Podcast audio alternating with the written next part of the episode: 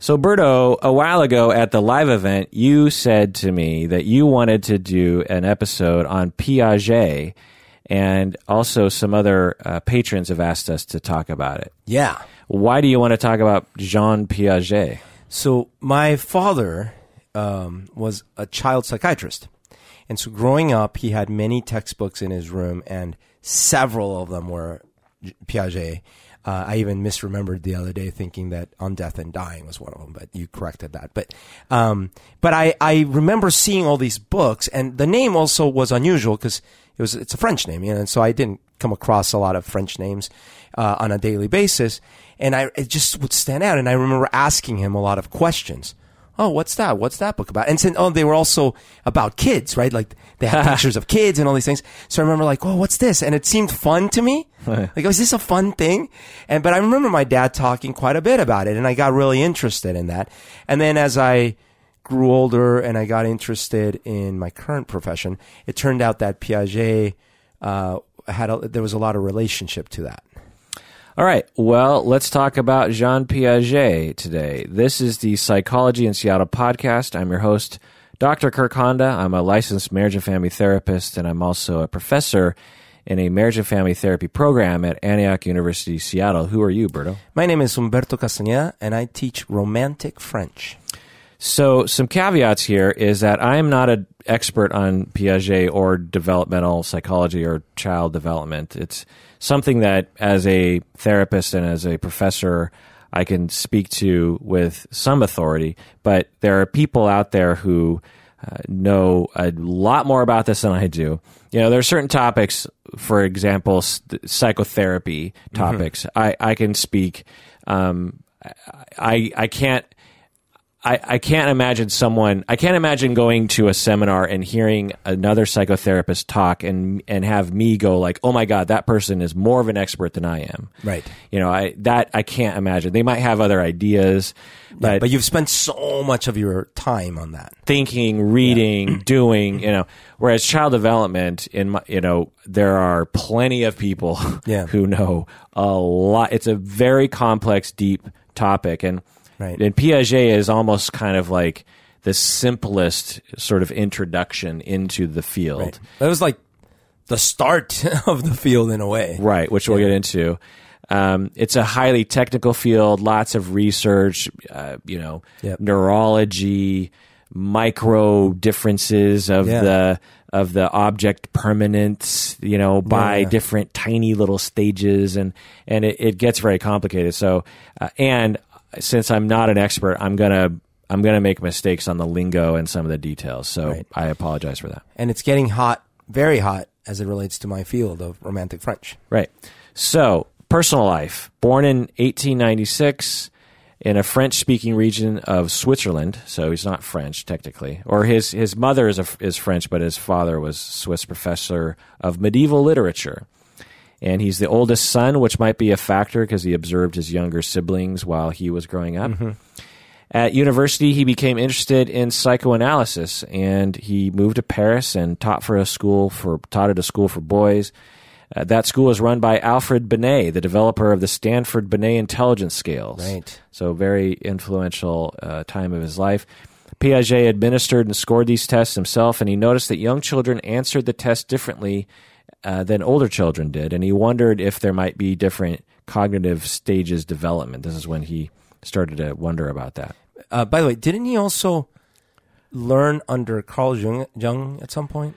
Uh, I that I didn't come across that, but I wouldn't doubt it. Um, being a Swiss Yeah, man thought- around the same time, that. um, there weren't. You know, back then there were so few psychoanalysts Sure. that it was probably likely that you would bump into people. Right. You know. right. 1921, he returned to Switzerland as the director of an institute. 23, he got married. He had three children. And Piaget, for his whole children's lives, he studied his own kids. Right. 1920s, he worked as a psychologist. He studied child development. He began testing children himself. He also became a professor and he started to develop his ideas of early cognitive development and he started developing his stages, which would be called genetic epistemology. From 1929 to 1968, he was the director of the International Bureau of Education. He thought education was very important. He said, Only education is capable of saving our societies from possible collapse, whether violent or gradual. Yep. Um, he, That I, I think that's probably very true. yeah. It's- And this is at a time when compulsory child education was not It's not a thing. it was not a thing. You know, uh, there were plenty of people that were being, you know, pulled out of school early or didn't go to school at all. People saw him as a keen observer of children. He pointed out many things that had never been really described in science. Although it should be said that probably parents have always seen these developmental stages in kids, but just didn't really, you know, Right. codify them. His ideas were kind of ignored until the 60s and 70s, interestingly.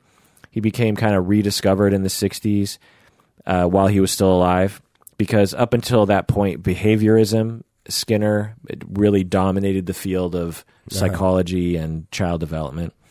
Um, but it failed to uh, really describe the th- sort of things that Piaget was looking at Right. um, and it also didn't consider a, a mind occurring and developing because you know de- behaviorism is all about observation and Yeah. so they avoid anything anything having to do with like um, the development of a of a mind anyway Piaget died in 1980 and in uh, later on in life Piaget was still being referenced a lot and he's second only to Skinner as the most cited psychologist from his time It's funny you said Piaget died in 1980, and later on in life, he was still being acknowledged. Weird statement, I said. He had a lot of ideas about education and children. He thought that children should seek solutions themselves and not be taught solutions. He thought that kids should, that teachers should facilitate learning, not direct learning. He thought that uh, children's level of thinking should be considered and not um, they, sh- they shouldn't be like routed into a particular kind of activity. They sh- the, the the child's uh, sort of individual skills should be considered. Yeah.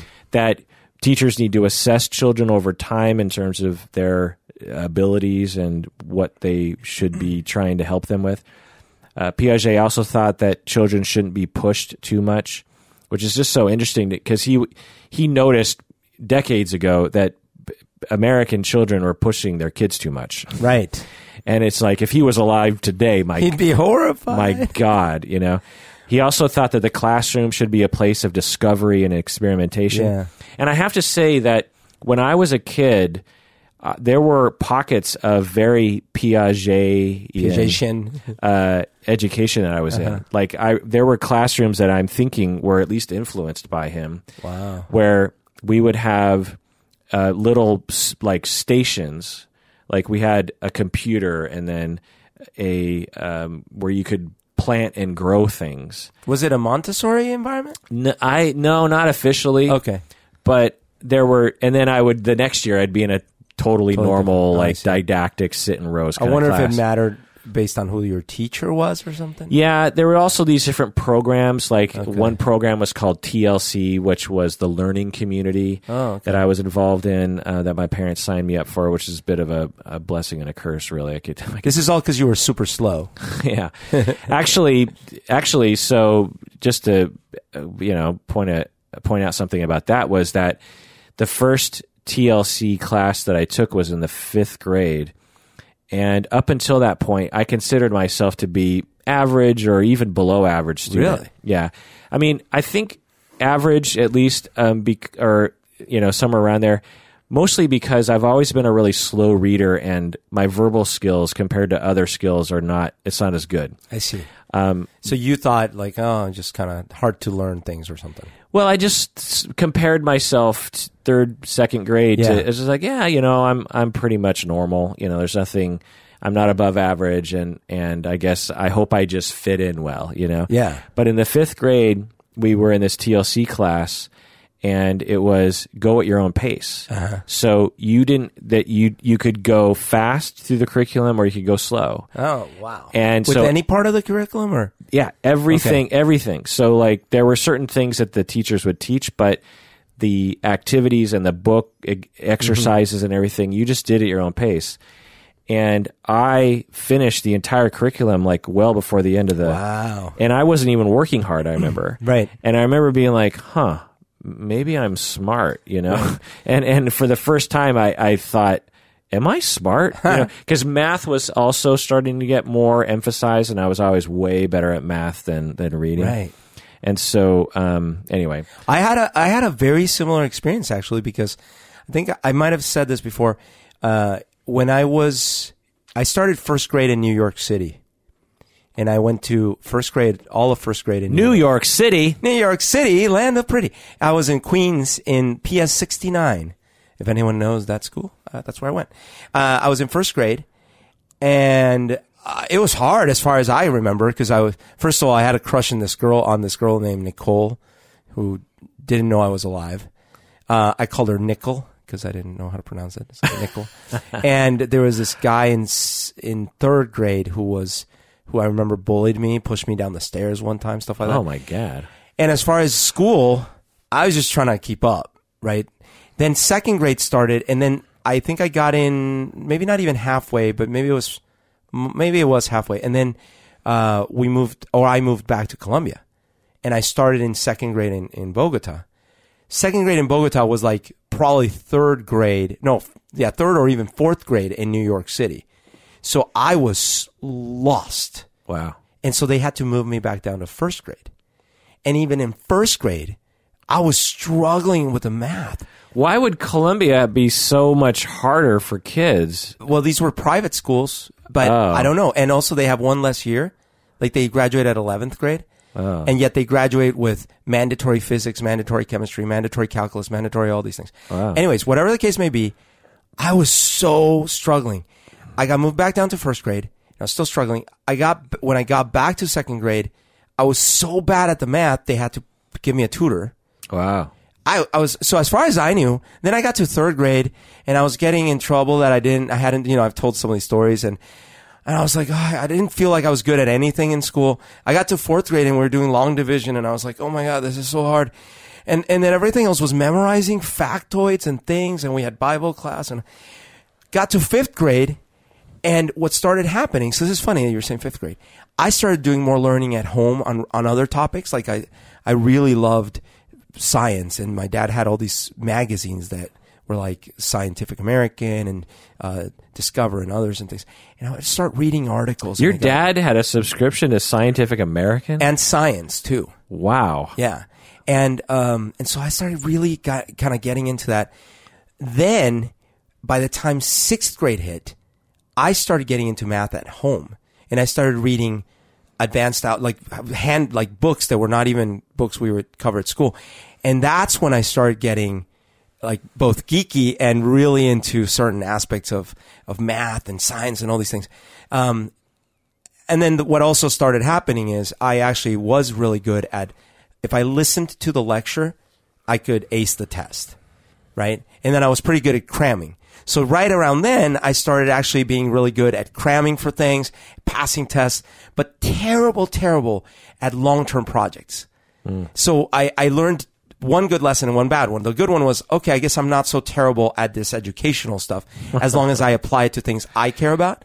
And then the bad one was, oh, and I can pretty much cram for anything and be okay. You're still kind of that way, aren't you? Well, but, but I, yes, but compared to, Compared to, but What- what- what used but- to- what but I- happened- but like one of the thing, I mean, just one domain of your life is Yeah. is music. sure, yes, yes. like you're you you're an amazing musician songwriter and in the moment you Yeah. can really get something done yeah, right. but The, the pressure, the pressure's on. but right like you know we got a gig tonight like Yeah. you can you back when we were in a band together you would get all the gear Yeah, you know just like all the stage lights and everything I'm you know. good at deadlines for sure. Yeah. but to actually record one of your own albums, you know, which is a long term Yes. activity. Your your Yes. piano album you've been working on for And- for eight years now, and that I and I'm still waiting for it. Right. That I actually attribute. Literally eight years, Yes. and a lot of money, which we won't we won't name. We will no go. Yes. Whatever number you have out there in your mind, listeners, times that by probably ten or twenty. Oh, So, so I that is actually the lingering damage that I suffered from not getting those tools early enough in life. Well, related to Piaget, like what could we say would have made the difference? Like edu- I- okay, I'll education tell, I'll tell you what it is. Um, I was take take math for example.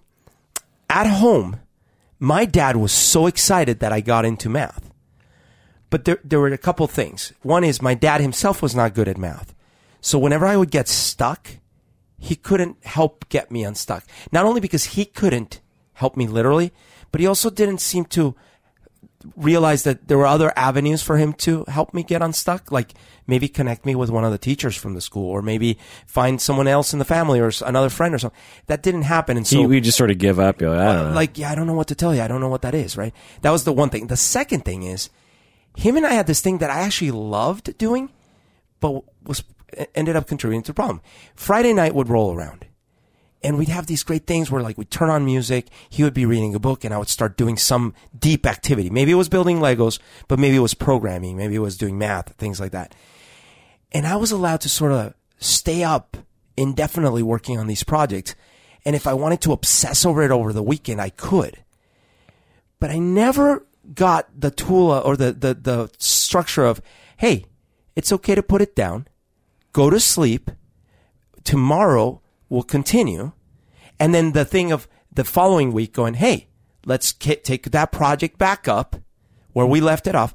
That never happened. Well, and, and you know, a little zooming out, your dad, if you want to talk about this, Sure.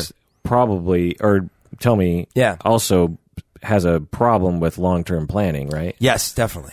Like, and yet, like it's like a pretty pretty bad case of of it. Yeah, but but so what's what's interesting about it is clearly my dad had the capability of getting all the way through all the education he had to get to to get a child psychiatry degree, Which And involves potentially a lot of cramming. it might be well or and or constant work. So maybe there's not even a chance to not do work because you're always doing work or something. Yeah. But either way, he's actually fairly metho- methodical when it comes to studying. Like he would grab a book, he would grab highlighter, he would highlight all the things he didn't understand. He would go research them. Then he would put all these little notes and then he would like lay siege to the book. I never did that, right? I was like, read. And if I didn't understand something, I'd reread it. And then that was it. I would never take notes. I would never do anything. My, my dad had this very methodical thing about that. But you're right. Long term planning, like how do we, what is the outcome we want in 10 years, let alone, or one year, let alone five years, let alone 10 years? Right. That didn't seem to have, there, there wasn't that. Yeah. And so I, I personally never saw that firsthand, nor was I given those tools. And maybe there's some, some genetic aspects to it. I don't know. But whatever the case may be, that is the biggest struggle that I had as a child and, and definitely transferred into adulthood. Well, Piaget has something to say about that, so let's get into that. Do you know how many stages he had, Berto? Four. Four stages. Um, so it, I, I will say, in, in terms of context, in terms of the overall child development field, he his four stages are just a small, tiny little part. In fact, I would imagine that some child development specialists don't even remember Piaget from their undergraduate studies. Do you know what I mean? So, so that's why. Plus, Piaget only focused on a particular area of child development. Uh, he didn't go into morality or, or neuro, obviously, because they didn't know much about that back then. Socialization, culture, memory, a- attention, sexuality, language, general intelligence, achievement, emotional intelligence, identity, personality, etc. So, so it's a it's a very specific slice Yeah. of of a look at um, certain elements and domains of child development. Yeah, and uh, what I to play a little bit of uh, Piaget advocate, I think he might argue that, uh, although that he probably would say like, yeah, well, I definitely sp- focused on what I focused on, but I think he might argue that he saw the conclusions of what those stages meant as being impacting almost everything else about the child. Certainly, yeah, yeah, yeah. you could you could go for that. Um, so stage one, sensory motor stage. This is from birth to age two. This is when infants gain knowledge about the world through their physical interactions with the world, and Yeah. all you have to do is, is seeing an infant to know that they Right. they there's you know you put the kid the six month down, they're sitting up, maybe they're crawling a little bit. They they like to grab things, put it in their mouth. They like to rattle things. They like to roll around on things. They Yeah. like to put things in their face. You know, it's just about like like to put fingers in sockets. yeah it's just about like um you know like things that they can grab or things that will go at their face and Yeah. things that they can feel and and sense so it's so you know the senses in terms of hearing and sight and and touch and smell and also your motor abilities develop really quickly because you Yeah. think about a newborn they have no idea what they're sensing. You know, they're they're sensing the entire world, but have no idea how to differentiate anything. Right. And over time, this you know, it's like, oh, that's what that feels like, and that's Yeah. and then the ability to reach out, and the ability to crawl, the ability to you know, very quick development in that area. they have some some built-in programs that they're not even aware that they have, and those let them start building new little programs. Like And they, they they know that they don't know, but they have the program of crying when they feel certain feelings, yeah, and they have, like you're saying, they have the program of gripping or you know closing certain muscles when they feel certain things on their skin of their palm. And yeah, and the programming of pay attention to your parents' faces. yeah, uh, and look to them for comfort and for cues about how to feel. Now, this this this stage again from zero to two years is is delineated into six substages.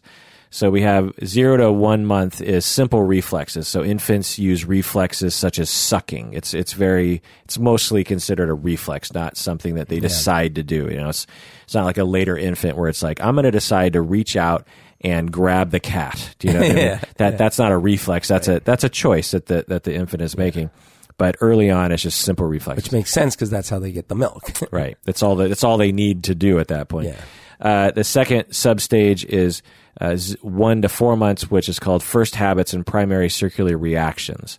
Um, infants learn to coordinate with sensation. For example, when an infant accidentally sucks their thumb, and they're like, "Oh, that what was that?" You know, it's like the sucking of the sucking of a thumb again isn't like, "Ooh, I bet you if I sucked my thumb, that would be an approximation for you know suckling of the breast." Right. It's more like an accidental variant of some motion they did, and Right. like, "Oh, Right. that that arms you just watch an infant, you know, their Yeah. arms are just kind of waving around, you know, and then all and then sometimes you'll see them accidentally hit themselves in their face. Yep. They'll be like bonk and they'll be like, ah, "Ah," you know, and you're just like, "Hey, you hit yourself." yeah, but they don't know, right? Right. They're, they don't even know their arms are attached to their body, really. You know, they're just like, and then one random time their thumb goes in their mouth and, and they're like, "Ooh, you know, is this the nipple?" And they're like, "Well, it's not a nipple, but it, you know, it Feels soothes, soothes me." And then then you know by month four they they can be like when I when I do this with my arm and a thumb goes in my mouth, like it, it actually helps me out. um, then they go into secondary circular reactions, which is four to eight months. About they become aware of objects outside their body, like a rattle or or a cat or something. You know, there's like th- this is me, and that that is something else. Whereas prior to that, infants actually don't they don't have any way of differentiating self from the outside world. It's just like everything is is them. we are all one." yeah. they're very zen at that stage. yeah, yeah, yeah. Uh, then they go into coordination of, of secondary circular reactions, eight, eight to 12 months. They really learn that they can affect the world and they begin to use tools to get what they want. Right. So they can throw a block at something or they can, I don't know, maybe use crayons if they're coordinated enough or something. We we should also point out that um, the older you get, the less well demarked these regions of time become. When you, for example, when you're a fetus, it's like you can draw a chart pretty accurately of every stage of the fe- fetal development, Right. and then you're born in like yeah, the first week usually most babies do the following, and then the second month, and then the third month. Then as you get closer to the year mark, and then the two year mark, and on. Then babies start varying all over the place, and kids start varying all over the place. Right. I mean, in terms of variance, there are people who develop slower, slower, or faster based on different things. But uh, another way of putting it mathematically is that when your stage is one to or zero to one month, Yeah. then the variance percentage wise, if you go if you go fifty percent off the mark, then you're at one and a half months. Yeah. Whereas when your stage is from eleven to sixteen, Exactly, and you go fifty percent off, you're talking about like four, Four years. years, right. You know what I mean? And and uh, yeah, like it's one of the the things that they found as they studied this across the world was that, uh, especially the latter stages, uh, the less educated, the poorer areas, they had years difference sometimes with the the Right. stages. Right. It's that's actually one of the critiques of Piaget is that he was basically claiming this was a universal human stage thing when but when they actually and he downplayed education and culture uh, apparently. Apparently one of the critiques is that culture uh, you know once they actually started to research it which Piaget didn't have the luxury of being able to look at those studies Well, plays a large role. To to to be fair though, like what he actually what he said was that the stages were universal, but the exact time frames varied. Yeah, but I'm just saying what. Yeah, that's true. But I'm just saying one of the critiques is that he didn't emphasize culture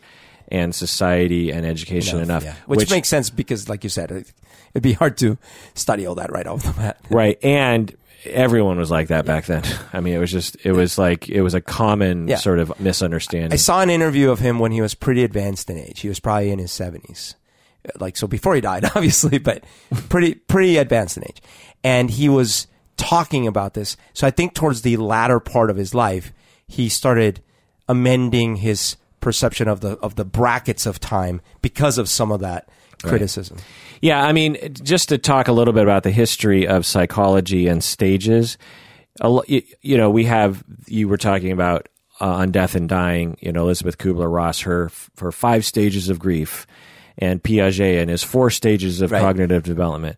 And you had Freud and his his stages of psychosexual development. Yeah. Th- and that those are just the the famous ones. Yeah. Or Maslow's stages the hierarchy. hierarchy, blah blah. And there was this temptation, you know, back in the early part of in the later 1800s early 1900s to maybe even up till the 60s the idea that was that in science you reduced things to particular elements for example in physics there was a time when we didn't understand atoms Right. we didn't understand atomic physics we just we we noticed certain qualities of of like materials but we didn't know why. And as we got t- to look, you know, with smaller and smaller, we're like, oh, the fundamental, you know, uh, thing or element here in this in this material is this is this thing called the atom, a proton with neutrons and electrons, and then of course we went even further to to quarks Right. and other kinds of things. But the point is, is that the discovery process was to re- uh, was to reduce reduce nature to its to its smallest elements, and then from there you can understand the bigger picture. The only way to understand the macro is to understand the micro. And categorizing was huge. Right. Yeah. You you need things to be like this and that. Uh, this species versus that Right. species, and um, you know stars versus planets, and and it was it was very discrete and and was not that problematic in a lot of different areas. But when you actually look at humans, it's really hard to do that. But that was the effort. Was like we need stages, and we need to reduce it down to one particular thing that we can say is true about psychology, but uh, which has become abundantly clear by the, with all the efforts up until 2018 Yeah. that that reductionistic thinking does not help. There's nothing wrong with incorporating some of that into your scientific endeavor and your philosophy of trying to understand humans. Yeah. But it really, really drives you in directions that m- makes you ignore uh, the real thing that is happening, which is the macro. You know, you have to look at the macro, and there really isn't a micro.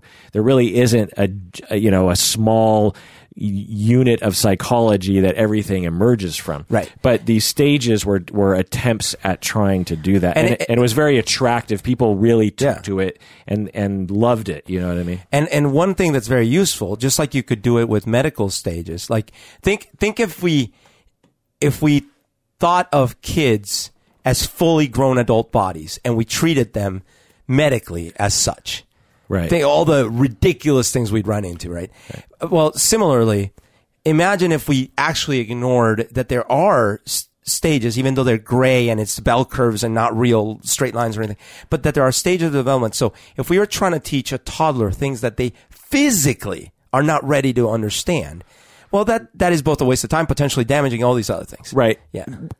Piaget's stages are some of the few stages that actually hold up. Right. There were countless other stages. see, okay. The five stages of grief, for example, are completely non-verifiable. Okay. So you're saying that in general, there's tons of stage kind of work that doesn't actually hold up. yeah, like the stage of individual development in terms of like you ha- you get married at 22 and you have kids by 25 and you get you know Sure. you you get um, you retire at this age. You know, like, there were these life stages that people Right. try. You know, it, it was just very attractive and basically.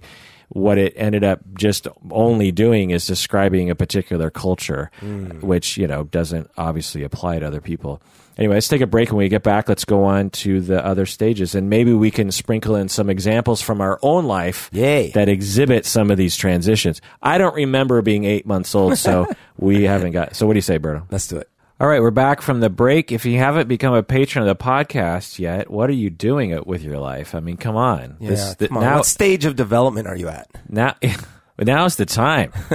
now's the time.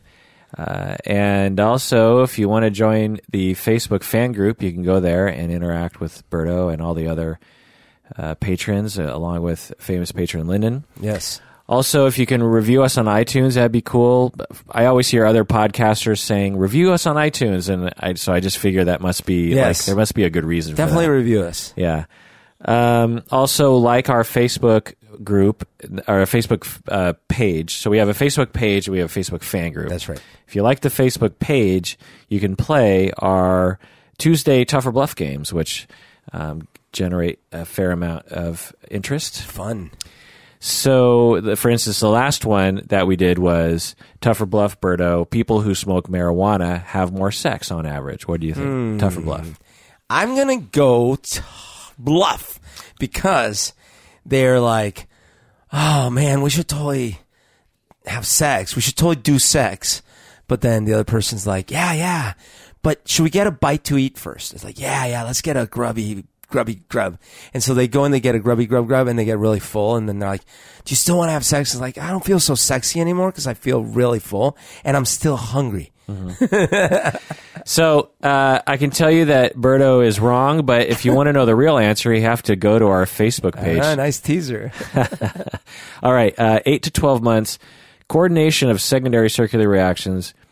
Uh, this is when they learn that they can affect the world and begin to use tools to get what they want, and they begin to understand object permanence. But um, uh, but it's sort of there's different gradations to that. Yeah. There's there's a whole set of different stages to object permanence that that infants and children will go through. But but at about eight to twelve months, infants start to realize that when they can't see something, that doesn't mean it has completely been annihilated. Right. You put a ball underneath a blanket, and a, and the kid at this stage will uh, begin to be able to say, "Oh, the ball is under the blanket. It's not. It's not Right. gone." Whereas to a four or six month old, you put the ball under the blanket and gone. It's gone, and and you'll see infants do that. You'll you'll take something away from them temporarily, and and if they can't see it, they will cry. They'll just be like, "It's gone," and then you just put it back in their field of view, even though they can't possess it, and they stop crying. They're like, "Oh, it's back," you know. Yeah. Um, and what's funny too is it's not even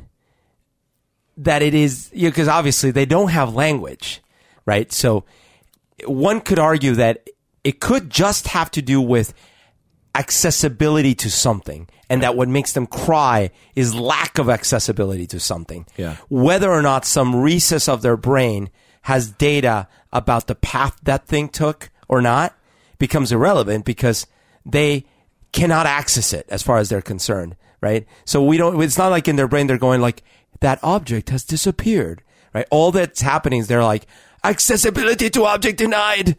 Blah! Well, I think they come at this from a lot of angles, Sure. and actually, again, without language, it's hard to know for sure. But I think they sufficiently demonstrate that children don't actually they don't actually think it's been it's been either Yeah. eliminated or just I, I, yeah, I'm making just sort of a, a semantic useless argument, but I'm ultimately saying what's funny is we're using words to describe what the child is or is not understanding, Right. but they don't have words. Right. So it's and that and that's actually one of the critiques that I think is Yeah. interesting is that a lot of times these studies and you can and we'll talk about them a little bit further uh, and you can actually there's a fair amount of them on YouTube where actually amateurs are doing experiments on their children. Yeah.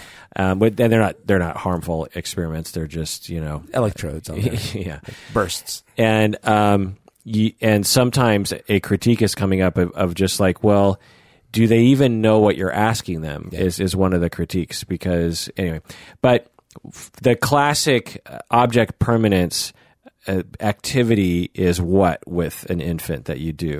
Peekaboo. Right. So so th- so when you cover your face with your hands, the and then you and then you remove the hands. Yes. The child believes you have just appeared out of nowhere. They they believe you have disappeared and appeared. Right. Um, and you can get the exact same reaction from a baby if you actually leave the room and then run back in the room Right. you know so it's not just the hands it's like th- they love to to they it's sort of an early version of humor in fact might be like the very first funny thing mm-hmm. that that babies Right. you know find to be funny is because they're so interested in you and your face Yeah. that you, you and I, I believe you and I got in a debate about this, but, but I don't know where you land on this now. But since you even said it, since humor is so much about surprise, yeah that is a surprising result to them, right? Right. It's like, oh, world has been occluded. Well, there's and- Dada. and it's also tragedy averted, right? Right. It, it, or it is that the Yeah, yeah, yeah, right. So it's like, oh my God, Dada has been eliminated from the planet. Right. He is. He is. He's. I He's. no longer have Dada. He's gone. Yes. He has been completely erased from existence. Oh wait, no, no, never mind. Uh, call off the. He's back. Yes. Isn't that funny? Like the first time Dada left, or the first hundred times Dada left, I was in distress. I thought he was just gone. He's never coming back because if I can't see it, it doesn't exist. But I, oh, maybe something's come back from existence that Right. have are eliminated. Dada has been eliminated. Is he coming back? Oh, he's back. Oh my God. How great is that? That Right. tragedy, you know, uh, something tragic just happened and then it wasn't happening. Right. I'm laughing. This is great. By the way, to uh, belabor one idea, so because one possibility is that um, the pleasure centers at that age are only getting triggered by photon detection. You know, like not photon detection, patterns of photons detected. So, so you're sitting there, and in fact, it is a fact that the, the photon information you are now receiving does not include the face of Dada, right? Your father is not in that picture. So it is true that since your only contact with the world at that point is through these senses, and one of the main sense at that point, like your your eyes, well, maybe it's skin, but like one of the main senses at that point is in fact not receiving that sensory information that your uh, the rest of your little th- uh, pleasure centers and everything are not getting fired. You're not getting that pleasure. You're not getting that s- safety and all these things. So in a in an actual real way, that has been eliminated from your world now because we know we have all this other context. We're like. Well, but in this grander sense, it hasn't been eliminated from your world. But to the baby's reality, it has been eliminated because the photons are not coming to my face. Right. That's one way to look at it. And the last fa- substage of the first stage of sensorimotor stage is tertiary, tertiary circular reactions, novelty, and curiosity, which happens between 12 and 18 months. And they experiment with objects to see what they can do with them. So this is when infants will actually start to say, like, Right. Can I stack these? Can I throw them at sister? Can I eat them? Can I, you know, like what could I do with this thing? You know, um, and then uh, actually that's the second to last. And the last one is internalization of schemata, but we won't go into that one. Okay, so the second stage of Piaget is called the pre-operational stage. This is from two to seven years, and it basically begins with being able to speak. And this is when children begin to understand the world symbolically. For example, a toy car represents a real car. Right. So obviously, this is when children can play and pretend. Yep. They can, uh, you know, they can. wh- When I was at this stage, I had Legos and would would make things and would pretend with them. Yeah. And you know this, and it was a whole world I could live in. You know, uh, did you do that? Oh yes, I mean, I entertained myself most of the time because I was, you know, a, an only child, uh, effectively, for most of my childhood. So, yeah, absolutely. And my my dad and most of the adults indulged such behaviors. So I had rich, rich fantasy experiences. yeah, it was the same for me because I, I was kind of an only child because my older brother and sister were like seven years older than me. yeah, right. and were just ancient seeming to me. Yeah. And also were kind of like parents to me. You know, Yeah. they, they didn't treat me like a sibling. They treated me more like they were one of their kids. Mm. And so I felt like an only kid. You know, my parents had each other, my older brother and sister had each other, and then there was just me. And so, yeah, I, I had to entertain myself a lot. And, and the, the phrase that my family had when I was young was Kirk's always in his own world, I would say. Yeah. Um, so this is when children are able to form magical beliefs, such as Santa Claus and, Right. and other kinds of. I I had a rich imaginary friend world for a while. I had I had three imaginary friends: Gigi, Jeff, and Jamie. You, and, you mentioned that. and we would talk a lot. I don't know why they all started with a J sound. Um, and incidentally, I had never heard of the name Gigi or Jamie. Really? I, I think I had made those names up. I remember thinking that Gigi and Jamie had very weird names. okay. And then later on in life, like, you know, I was 10, I heard of a, someone named Gigi, and I was like, oh, because Gigi's not a common In fact, it's one of my songs. yeah. So, um, so yeah, imaginary friends, and I also had stuffed animals that had extremely complicated lives with me. You know, very oh, that I had for sure. Yeah. Because I mentioned I didn't have imaginary. uh, imaginary friends, but I had uh, stuffies and and toys that absolutely played huge uh, personified roles in my life. Right. So this also has to do with another element of this phase that Piaget re- recognized, which is animism, or objects having human minds, essentially. Yep. And uh, children actually have a hard time conceiving that something that they have attached a, a, a human mind to wouldn't have a human mind. You know, like you know this doll is not alive Right. and it does not care. And if you rip its head off and throw it into a shredder, Yeah. nothing bad is happening. Whereas uh, someone at this phase would absolutely feel as though something bad. There would they wouldn't. I I they never wouldn't- left that phase. they, they wouldn't be able to uh, kind of check in and go like, well, okay, I, I know it's not actually like a real thing. so I I don't like I have this toy still, this little stuffed Winnie the Pooh. It was my little Winnie the Pusito. I've talked about him before. He was my little. I had a blankie, and I had Winnie the Pusito. Right, right. Pusito, li- li- little poo, little Pooh. little shit. I I love that thing. And even to this day, I still have it. It's missing its little nose. It's wearing a Mickey Mouse shirt because I lost its original Winnie the Pooh shirt. But you know what? I could not even imagine harming that little thing. Yeah, I, I don't know if I left that stage. I still have a stuffed animal dog named Sam, and it's in my nightstand. So, uh, anyway, but uh, I listened to a podcast about Winnie the Pooh. They were trying to figure out how old Winnie the Pooh was Oh, because it's not clear. sure. How, so, how old would was Winnie the Pooh to you? Right. Well, to me, Winnie the Pooh was like an adult. But, uh, yeah, like an adult, but not like my dad's age. It was probably younger than my dad. Okay, but like he he doesn't wear pants. And he he like isn't responsible, you know. all of the inhabitants of the hundred acre wood to me were older than me Interesting. in my mind. I Yeah. like, well, the the podcast I listened to, they did a full analysis, and they, they landed on that he's he's a kid. He's like five or oh, something. Oh, really? Yeah. Even though the the voice actor in the cartoon is like an old man. Anyway.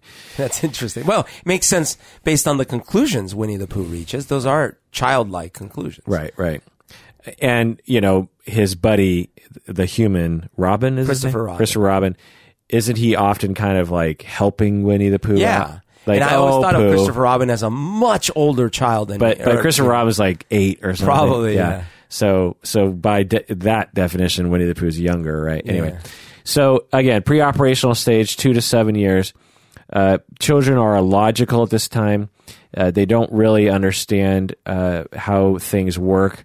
For example, they they don't understand concrete logic and, and they can't mentally manipulate information. For example, at at some point, um, so so one of the experiments that they, they'll often use is they'll have two glasses with the same uh, two identical glasses, Right. same amount of liquid in it, and then they take one of the glasses and they pour the liquid into a tall thin glass, and so the tall thin glass. It's sort of an optical illusion in, in Right. that it looks like it has more It's taller. It's literally taller looking. The level of the water is taller. yeah, and it's so one would be tempted to believe it has more liquid, Yeah. but and children at this stage will say it actually is more liquid. And wh- one of the interesting things that I saw was, uh, by, by the way, one of the, not, I wouldn't call it criticism because I was like, geez, how many people formed these insightful things at the time that he did, right? Like clearly this is only applause worthy work. But one of the, the things that get lost here is, um, two to seven, there are so many other more changes that happen right that are not just it's not it's not just one stage really right, Right. like a two-year-old is very different from a three-year-old It's very different from a four-year-old It's very different now so what what the reason i'm saying one of the reasons i'm saying that is i saw a thing where a seven-year-old so right at the cusp right what they were they were doing that experiment and initially he says uh, yeah the, the the taller glass has more has more water. And so you know sort of confirming the experiment. But then when they probed around it it seemed like a sem- it seemed more like a semantics issue. Right. because the the child said after some clarification the child said well there is the same amount of water but but this one is bigger or whatever. It's like right. something along those lines. Right. That's one of the criticisms that I actually have that other people have waged too, which is when you ask a child more, they might not semantically differentiate more from taller. now in his defense he'd say like yeah i know that's part of the problem that's part of the thing Yeah. like, so you could But really, what you know these experiments are trying to measure is the ability to understand material volumes. yeah not- conservation of thing right, right, exactly. Um, now, I don't doubt that younger children are not as good as older children with Right, that. right, so I don't think we. But in terms of exactly how do you tease that out experimentally and da da da. Uh, children at this stage are also uh, still egocentric, meaning that they have a hard time seeing things from other people's point of view. Uh, mentalization, this kind of thing. Empathy is challenging for them. Uh, the the classic experiment is they'll have a mountain, and on one side of the mountain will be like a cat, and the other side of the mountain will be a dog. And so they put the kid on one side of the mountain and they say, What do you see from your perspective? And they're like, Well, I see a mountain and I see a cat. Yeah. And like, Okay, great. So now I want you to sit on the other side and I'll sit where you're sitting. And so you sit on the cat side, they sit on the dog side, and they say, What do you see? And, they, and the kid says, Oh, I see a dog and a mountain.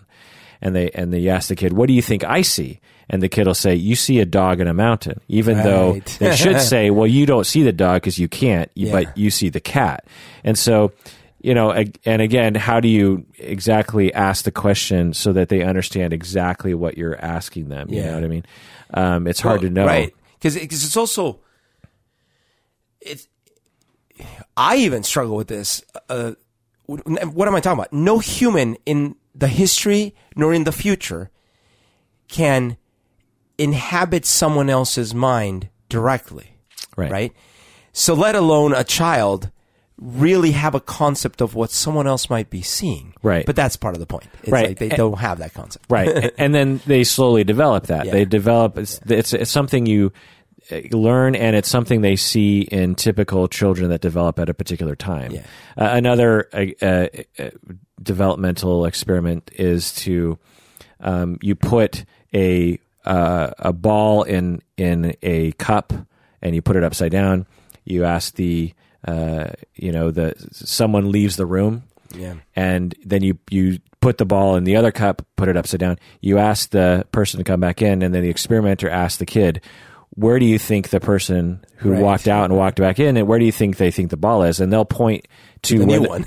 yeah, they'll point to where the ball is rather Right. than where they th- where they should point, which is, Right. and then at a certain stage around age seven, children are able to say, "Oh, well, he thinks it's still in that one because he actually didn't see us move it," and so it's just a cognitive ability that children just don't have. For for me, um, the only example I could really think of in my life about this because it's hard to remember the way your brain works at Yeah. that stage, but I remember when I was two or three years old, maybe four.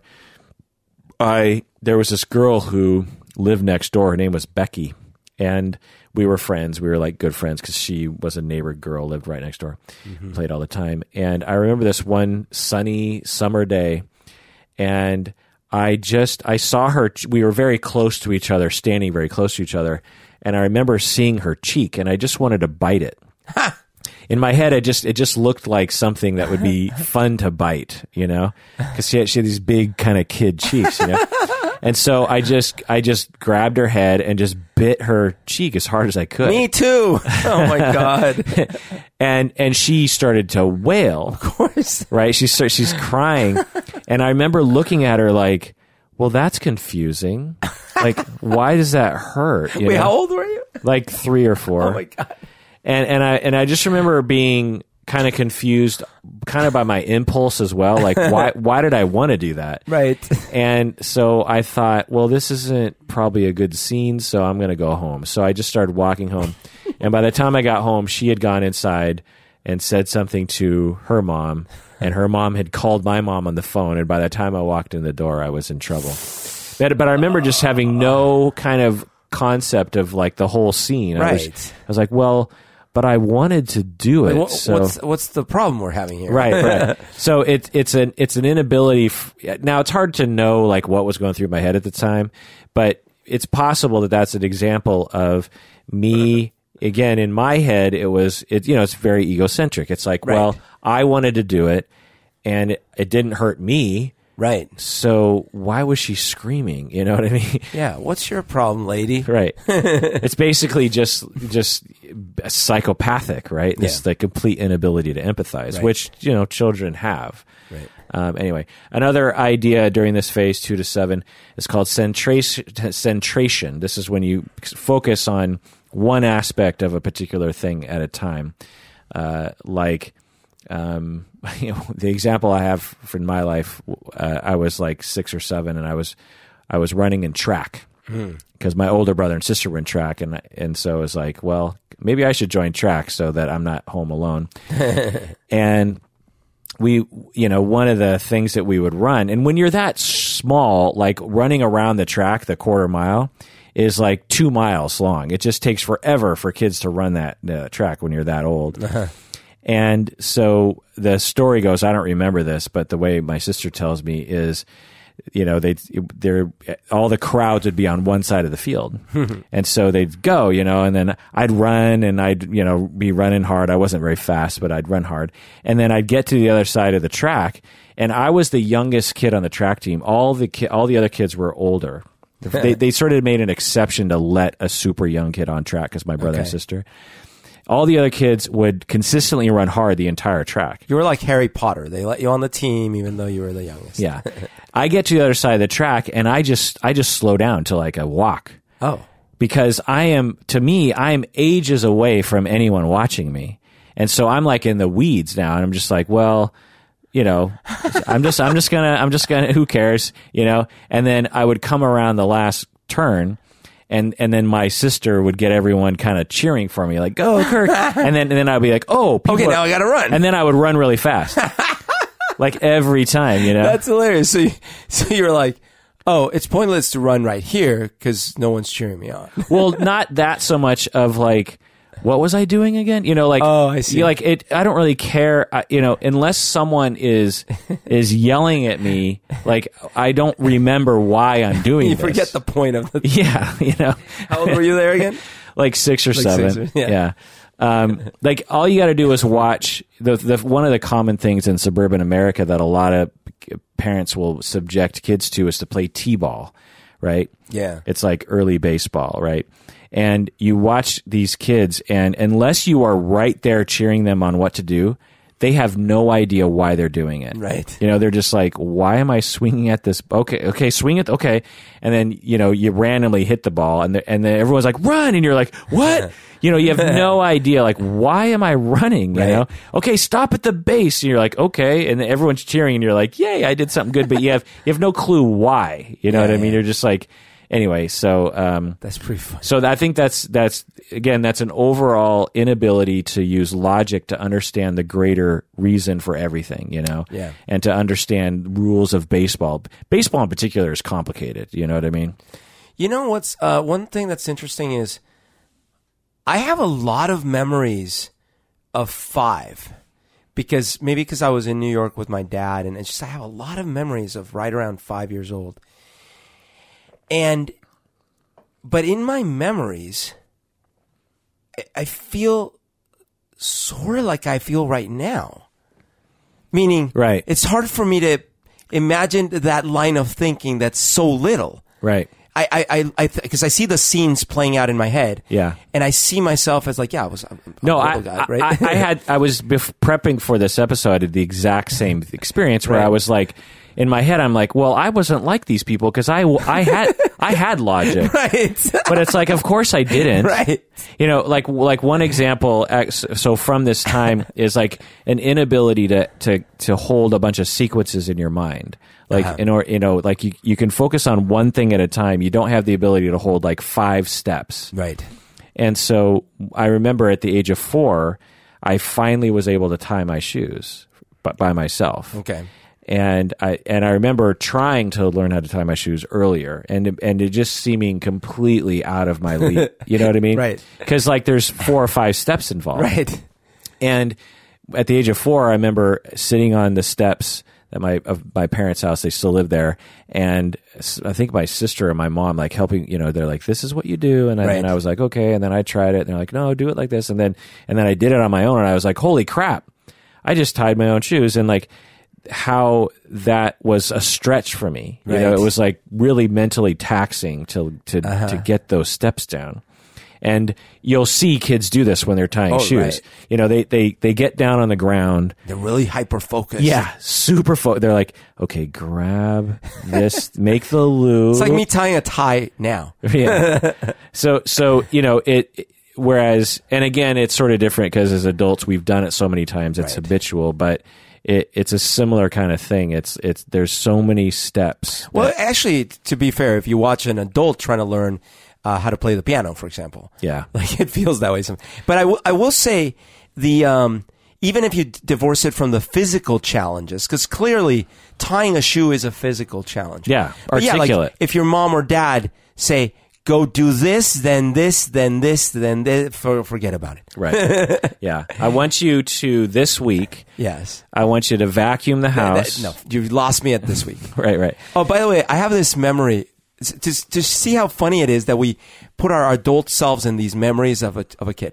So I have memories of being around three years old and being very annoyed of getting dressed uh, because I, I, I remember my grandma dressing me. So like between three and four, I remember my, my grandma dressing me and I remember feeling annoyed that I'm getting dressed up, right?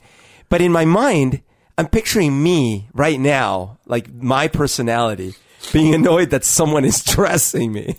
I mean, emotionally, it might be very similar. Right. But in terms of your cognitive abilities, of course. Yeah. It's just hilarious because, yeah, I'm, I'm such a different little being. Yeah. But the memories stick all the way through. It's almost like this connective tissue. That's that's the thing that gives me that sense of permanence. Right. And and I'm like, so I imagine myself, my personality of right now, feeling annoyed that my grandma's trying to dress me. Yeah.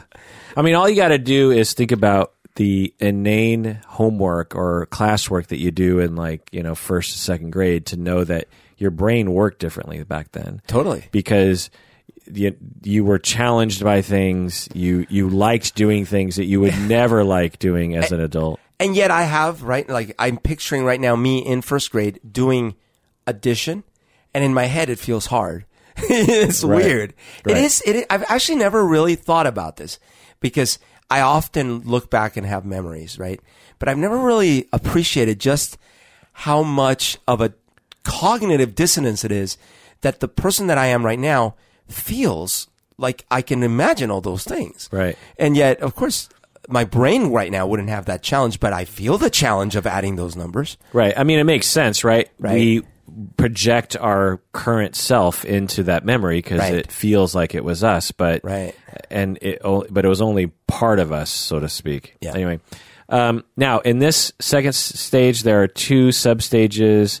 Uh, I won't go into too much detail because I want to kind of race through this, but uh, basically, um, eh, there's some there's some nuance here. Like for example, the ability to discriminate. So when they when you put five coins in Yeah. one row and five coins in another row, and you and you put them in the exact same configuration, kids will say there's the same amount in both rows, and then you extend you stretch one row out, and kids Right. at this stage will be like, well, the longer row has more coins Yeah.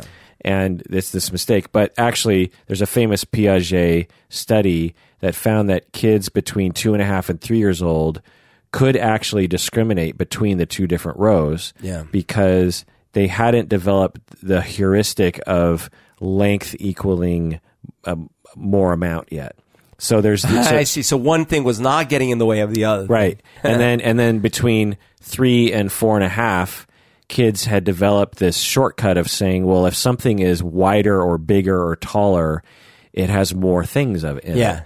and then so then they started screwing up that experiment and then by the time they're four and a half they learn an additional you know logic Right. or or knowing of the world which is that just because something is longer or taller doesn't Right. necessarily mean there's more things in it I, I actually saw a video on YouTube of uh, an experiment being done. Uh, I don't know how old the little kid was, but it was this Piaget. It, it was the, in fact, it was the coin experiment.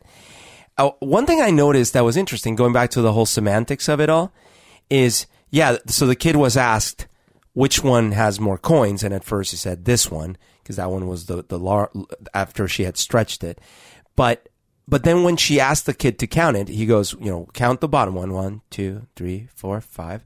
Okay. Count the other one, one, two, three, four, five. So then she said, which one has more coins? And he said something, and I'm paraphrasing, something like, well, it's the same number of coins, but that one is bigger. Right. And then, and then I think she asked again, so which one has more coins? And then he, he sort of went back to the bigger one. Right. Even though he had counted the coins. Right. Be, Right. Because is he semantically meaning there's Yeah. more, or is he Right. Is does he think you're actually Right. asking which one is longer? Right. You know. Anyway, uh, uh, so go ahead. And I was just saying, and if we treat it as a black box, it's sort of the effect is the same. You still don't have the ability to answer the question correctly to the standard that an adult can. Right. But under the hood, what's actually happening maybe one or the other, or many, many different things, right? Right. Like they, they might in fact push, if, if really pressed from different angles, they might say, yes, there are five in each, but that one has more. And to us, that makes no sense. Right. But in their little head, it might make sense from a different way. Right. Just like you were just saying that the, the even younger ones say, well, yeah, they both have the same coins because they don't know. Like it's it's really weird, right? They Yeah. don't know about the length thing. Right. It's it's, it's really fascinating. Yeah, it is fascinating. Yeah. The- These these different abilities that are so obvious to us as adults Right. that they are actually learning in the same way that object permanence we know that's a phenomenon that children develop and it's so you know concrete but then there's these other things that we learn about n- numerics and about quantity Yeah. that other animals don't have you know what i mean? Animals don't have or most animals don't have the ability to count or even if they do they can't count very high.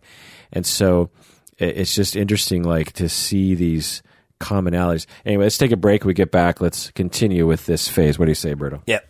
all right, we're back from the break. Uh, we're still in stage two here of pre-operational stage, but we're in the second sub substage called the intuitive thought substage. This is from four to seven years old, and this is when children want a lot of knowledge. Uh, In addition to being egocentric and illogical and stuff, they also want a lot of knowledge, and this is when they start asking. this is when they start asking why and how come. Yes. And uh, when I think about my own life, um, I definitely remember asking a lot of questions as a kid. I became known as sort of the logical kid, which is funny considering that I shouldn't have had logic at that age. But I was frequently trying to make sense of the world and in terms of physics and science. And like I remember uh, we would go to the space needle, and one of the things that they would say is don't drop anything off the space needle because even something as small as a penny will Kill someone because of gravity. right if if because you know it builds up so much speed it, it can actually go through someone's skull I remember that. and so um and i and i remember asking someone i was like well what if you dropped a quarter would it would it do more damage or less damage Right. And no one knew the answer to that because it's, it's actually kind of a complicated uh, question regarding momentum and Terminal velocity. right and drag you know a quarter has more drag but it has more momentum and how much more Which momentum metal is more malleable? right all those kinds of things and but i i tried to kind of logic it out it's like well it would probably have the same like almost identical damage but since the quarter is just slightly heavier at the last little bit of impact or the you know the penny would slow down in the you know through the brain at some point and the and the quarter would go like a little further. like a half a millimeter further because it's just a slightly a little bit heavier. and my family, I just remember they all looked at me with like this astonishment, like this tiny. You know, I was probably like four or five years Yeah. old, and and everyone's just like, "What? It, it- what? Einstein. Yeah, Hercules. Hercules. yeah, yeah. Um, and uh, another kind of example I can think of early in life was in kindergarten. I was fascinated with astronomy, and I, I would actually go to the astronomy section in our library and like read the books. And there was this one book I totally remember, and uh, ended up buying later on. And I didn't understand most of it, but I just I just wanted to like know, you know, stars and planets and and telescopes and stuff like that. Um, also, kid during, kids during this time, their drawings are are very symbolic. The the way that they draw, you know, they'll draw Dada or they'll draw the dog or they'll draw themselves, and what they focus on are are the salient elements of the object, not the object itself. Yeah, so it's the the metaphor in their head about what that object is. and or what they pay attention to mostly. Sure, yeah. So what what what apparently kids pay most attention to is your face and your arms, right? Because your face has all this communication and everything. You know, it's like they're really focused on your face, and then your arms because your arms do things. Your arms give them things, or your arms pick them up, or something. Your torso does nothing. It's a line. Yeah, your torso gives nothing for them because your torso doesn't get, you know, does Yeah. there's no, you know, at the age of seven, there's, and then your legs maybe. So what you'll see kids do, there's this universal way that kids will draw humans, which is the face and the torso is one thing. And then from, it's actually, they just draw a head A head. with legs and arms, Yeah. but no body. Right.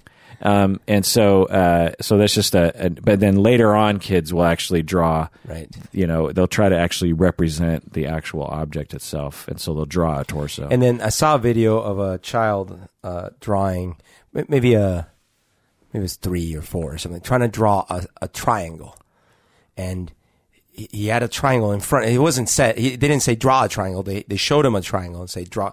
Can you draw this shape or this triangle? And he basically drew uh, sort of a square with rounded corners, and then drew extra points. But the points were like little lines at the edges because he said there's points there. There's pointy parts. So so it was sort of like a square, a rounded square with pointy parts.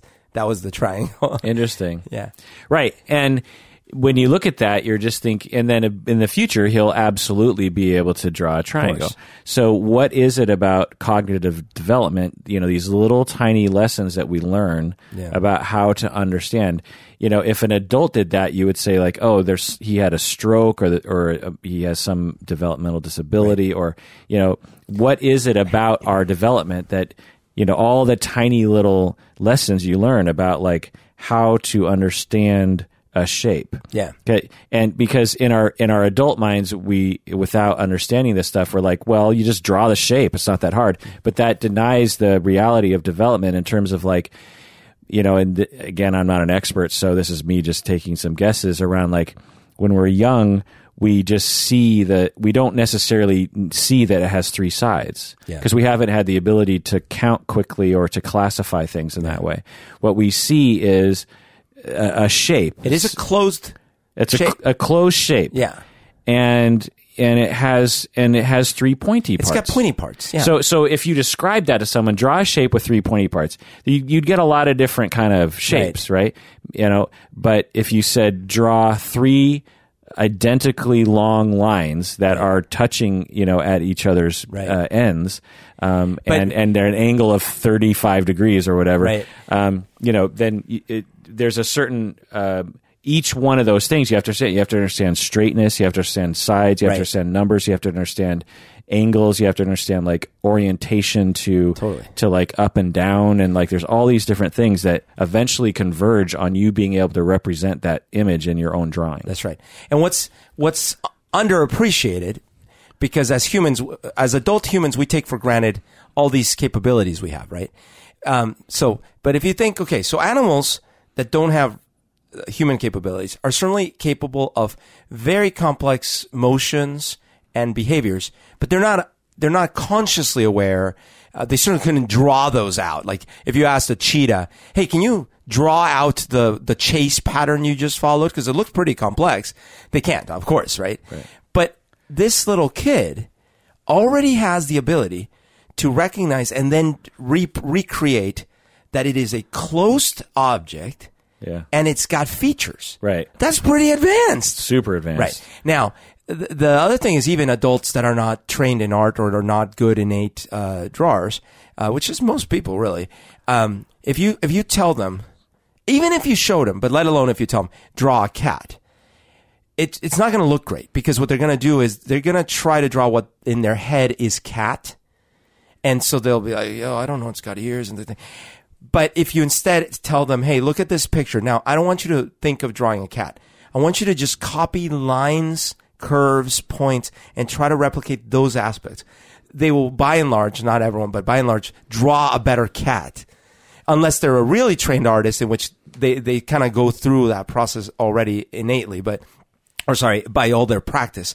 But, but the point is that the, the average human is trying to not draw what they're seeing, but they're trying to draw their metaphor of a cat in their head, which doesn't actually come out looking very cat-like. Right. But if they're just trying to do a more mechanistic copying behavior, then it, it comes out looking more like the thing they're copying. Right. So that kind of alludes to a, cr- the critique we were talking about earlier in terms of you take that same kid that you saw mm-hmm. in that video and you teach him for a couple hours on how to represent a triangle and he'll be able to do it and then that'll generalize to being able to c- duplicate other kinds of shapes. So is it of his time or of his circumstances in terms of what he's been trained to do, you know? And, and clearly, if there's a three year swing based on whether you've had education and you live in a sub- in a in a urban area, or you've had very little education and you live in a mountain area, then obviously there's a lot more to it than just the the number of years. right right Yeah. uh, but it is an ability that you will just innately get even without education Yeah, you know, like- exactly, right. yeah you, you a completely uneducated dude Yeah. can draw a triangle you know it's, it's so it's there's something about normal Right. development anyway But by the way, I, I wonder one thing about. Uh, I was thinking about how much TV, just, and I'm not even talking video games or literally just television. When when you're a child and you don't have television, the only examples of human behavior and correlations and things are what's around you and what you see the adults doing. So in terms of number of scenarios and variables, it's that set. But when you're watching television, there's an explosion where now you see adults and children and and metaphor representations of both and or animals in all sorts of contexts and cases Yeah. and behaviors and things. particularly today with all the children's TV. Right. So like instead of the child by the age of 10 having only seen pretty much adults work in the barn during the day and I get fed at this time and this is what happens. They've seen people in space, historical accounts, talking animals, any number of things. Right. So that's got to have had an effect on cognitive development, Yeah. s- speed and and you know all these things. Yeah, I think studies have shown that, and uh, when you throw in iPads and stuff, like Right. you get additional uh, sort of acceleration of understanding of, of of things. Now, you could argue that the kids who grew up on the farm are like really fucking good at farming when, Yeah. when they're older, you right, know, ten thousand hours. um, as opposed to being really good on their phone. Uh, the the third Piaget phase is concrete, the concrete operational phase. This is from seven to eleven. Uh, this is when you can start to actually think logically, but not as well as you can later on. For example, children seven to eleven can now accurately answer the liquid and quarters test. Right. So they have the ability to understand, oh, well, just because you extended them out doesn't mean there's more in this row. There's still Yeah. only five. Um, also, another uh, experiment that you, you can run kids through is you say, a if a feather can break a bottle, if if a, you know, so you know, a feather can break a bottle. You know, um, if if Johnny hits a bottle with a feather, what happens? Younger kids will say, "Well, it doesn't break the bottle because feathers can't break bottles." But older kids will say, "Oh, well, I get it. You're you're saying that you you started with the premise that feathers can break bottles. So if, if Using your premise, I will. yeah, using yes. a logical, you know, A and then B, yeah. um, yeah, the feather breaks the bottle. That's what, according to your world, that's what right. happens. So in other words, the the younger child is not able to create a little play world to then apply logic within. Exactly. I see. It's uh, it's like it's like they're two separate. They're not logically connected. Right. You know, that's what logic is. It's like connected, Right. connected things. That you know? statement you made, great. That was cute and funny. This other statement, Moving on, yeah, yeah. Um, uh, for example, uh, that when I try to, I remember much more about my life seven to eleven. Yeah. and the only thing I can really think of that has to do with this is I played a lot of board games, and I also started playing Dungeons and Dragons around this time. And there's a lot of fucking rules to Dungeons, Yeah. Dungeons and Dragons. Wow, that's young to. Yeah, that's a, a lot to digest. Yeah, and also uh, we played Risk, and I remember there, there's a fair amount of rules to Risk too. Sure. And I played neither one of those games accurately. like uh, we basically, me and my friends, just completely made up a you know our own 11 year old version of those things because. What I would, I would, I tried to Right. understand Risk. I tried to understand Dungeons and You're Dragons, like, ah, screw it. Let's just do this. but I couldn't get it. Like I would read the instructions, I was just like, I do not understand what they're trying to tell me here. You know. Now you could say it's just like uh, uh, an unfamiliarity with language and Right. technical writing or something. But anyway, I remember I um I have a recording when I was uh I was five. No, no, I no no I was younger than that. No, of course, duh. I was like three. I, I, I was three, and I was in the car with my dad, and he used to record me a lot because probably because he was a child psychiatrist, right? But he would record me a lot, so I, I actually have. Do you still have these? Yeah. Whoa. Yeah. Um, I unfortunately I don't have as many as he made yeah, because he like lost them or something, or maybe he still has many of them. But I have, I have several. Yeah, quite a few. And it's really interesting. have you digitized them? I have started to. Yeah, I've, I've done several tapes already. Uh, saved them as digital. So we're sitting there in the car, and I'm talking about. He's like, "Well, okay, when we get home, you gotta drink your milk or whatever, right?" And I'm like, "I don't want to drink my milk." You know, no, I don't want to drink my milk. And then my dad goes, "Oh, okay. Well, that's that's fine. That that's too bad though, because um, I know you love Indians, right? Native Americans. I know you love Indians, and uh, They drink their milk. exactly. He's like, and you know, Indians are very strong and very smart, and, and you know, it's funny because they they actually love milk, but but you know, it's okay. You know, you don't have to drink milk. And then a little silence goes by. We're driving, and then as if it's my idea, I go. Daddy, when I get home, I want to drink milk so I can be strong like Indians, right? And it, and I present it as this has no, no bearing. On, I don't know what you were talking about, Dad. Uh, but anyways, brand new statement. Yeah, so actually, that's really that's a really good because parents do that all the time Right. with their kids. They and, and eventually it doesn't work, right? Right. But when kids are young, you can say something like, "Would you rather pick up the toys in this way, or would you rather pick up the toys in this other way?" right. And, so they- you think you have a choice. and the kids and the, and it's tricking a kid into being like, "Oh, oh, I get to choose. Well, I want to do it this way. And you're like, good choice. Good choice. Let's do it that. And the kid's like, oh, okay. Yeah, the mistake whereas, is if you- whereas if you just ask a kid, pick up the toys, Do you want to pick up your they'll be like, no, no. Be, and, and so c- parents use this, this, uh, you know, cognitive inability all the time to trick their kids. Right. I remember doing this when I got a little older, and I my cousin was visiting. She was little. She was probably three, actually, three or four, and I was uh, a few years older. Uh, I was old enough that I I was able to start applying this trick to get her to eat her veggies or whatever it was. So I remember doing basically copying my dad, being like, "Well, you know, such and such, or your dolly." I, I- don't remember what I used, but it worked, and I was like so proud of myself. I'm like, "Ah, I got my little cousin to eat her veggies." So again, in this seven to eleven uh, concrete operational stage, kids begin to have some logic, but they're they're not as good as as, as later on. They're no longer egocentric. Actually, this is a massive change from previous stages in that they can now see things from other people's point of view. When the when the when the person leaves the room and you put the ball in the other thing, and the person comes back in, and you say, "Where is it? Where do they think it is?" They're they're going to be like, "Oh, well, they they think it's in the other thing because they didn't see us move it." That's a pretty big uh, ability that really translates into a lot of things: empathy, Right. the ability to um, really understand someone else's mind, to try to try to help them, to care about their experience. You know, um, to not be so egocentric. You know, Yeah. um, they also improve their skills of classification in terms of, you know, take these 10 random objects and classify them, put them into different groups, you know, and so people take all the square things and put it in a group and all the round things, whereas younger kids can't do that very well. Right. Oh, by the way, um, it's interesting how uh, you can you could keep going with these stages, uh, especially if we if we refine them, because certainly adults, not all adults are at the same stage, right? And not all uh, you definitely even keep going through different stages as an adult.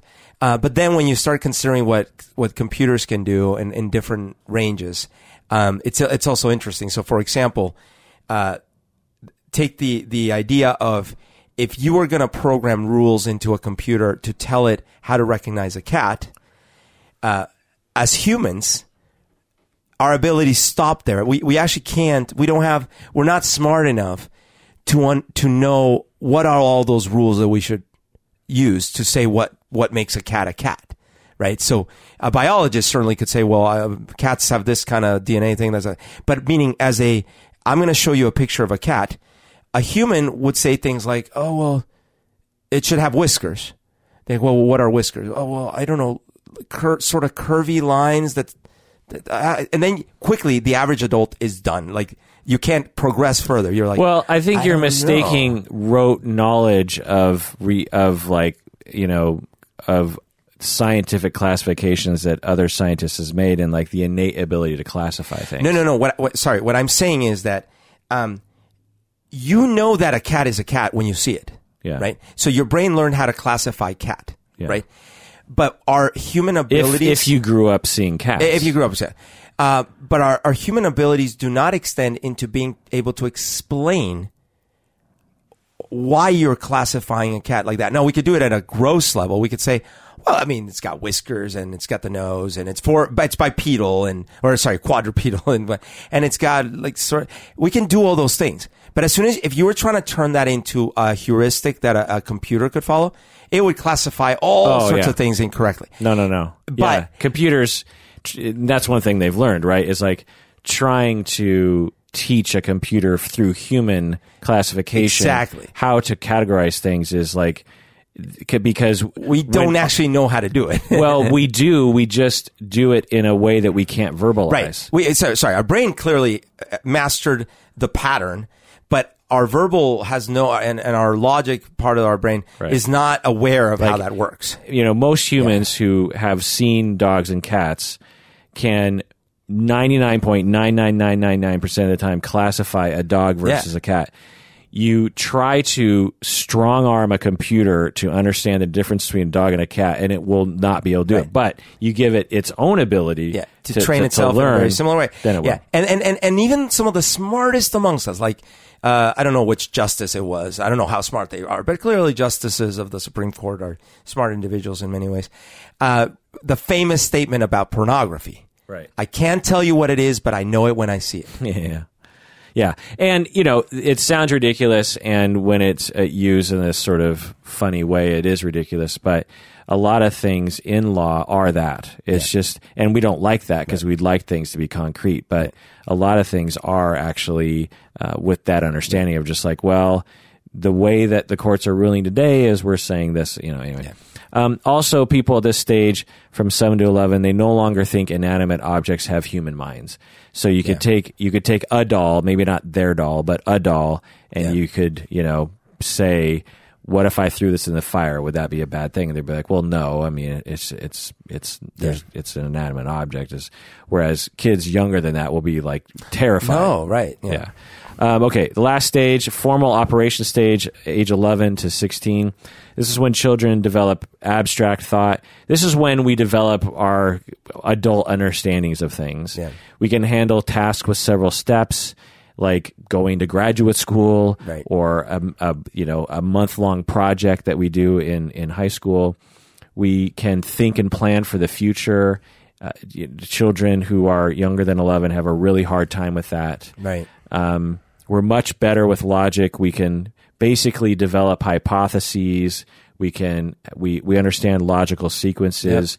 We know how to experiment. Like you take a 15 year old and their phone isn't turning on and you just ask them like why do you think your phone isn't turning on and they'll say they'll just say something well uh, maybe it doesn't it maybe it doesn't have any battery power you know like i didn't charge it it's, and you're like how, how do you know how would you have how would you be able to figure that out they're like well if i plug it in and it starts to charge then i'll know that it it'll say like zero battery and, and so so that's all logical understanding that's Yeah. deep super complicated like Yeah. basically the foundation of our scientific uh, process right. Right. there. It's just like the ability to, to develop an hypothesis, to, to observe, and through um, past experience, and even like if a new situation completely you've never seen before, like say there's a new object, like some kind of um, car that a kid has never seen before, and you're just like, it doesn't turn on. Why do you think it doesn't turn on? They'll be like,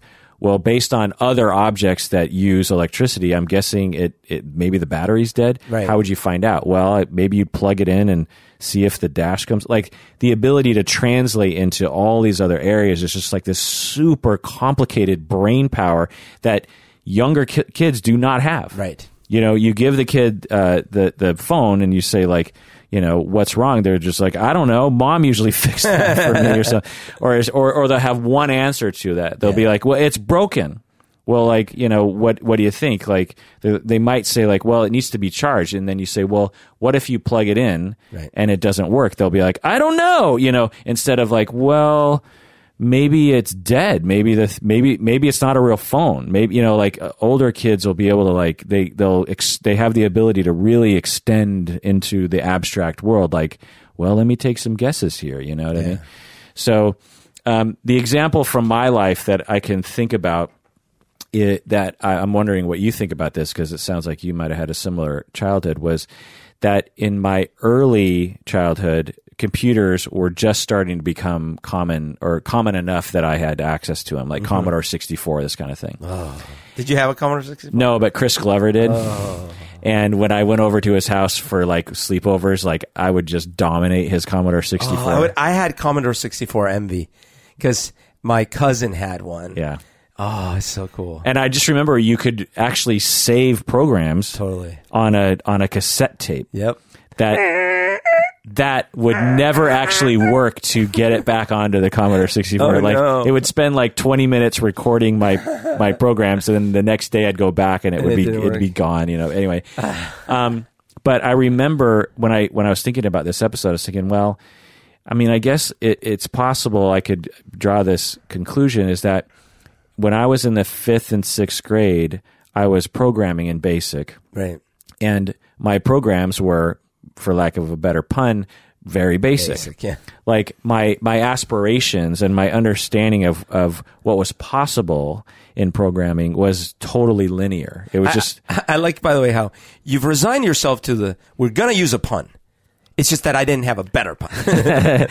and so my my programs were 10 you know blah blah blah CLS. 20 you know Print hello world. uh, print you know fuck off teacher uh 30 uh go you know Go to 20. go to 20 you know or it was just very rudimentary but by the time i was in um 8th grade and ninth grade i was i was starting to program in pascal Uh-huh. which of course i don't think people use anymore but it's like early c uh, plus language, right? It's like it's the ability to, to create subscripts and Yep. and you know different programs within programs and a, a, an easy way to kind of organize all that in a, a visual format that it doesn't completely like Yeah, in confuse basic it was very linear, and to do to do you could you could this. you could do modules in the program, but Sure. it would but it was the visual way it looked. It, you couldn't like, differentiate. go to one thousand. Yeah. and then You'd have to scroll down to 1000. Exactly. You know, and so with Pascal, you could actually create these like little, these little Functions. sub, sub things. And,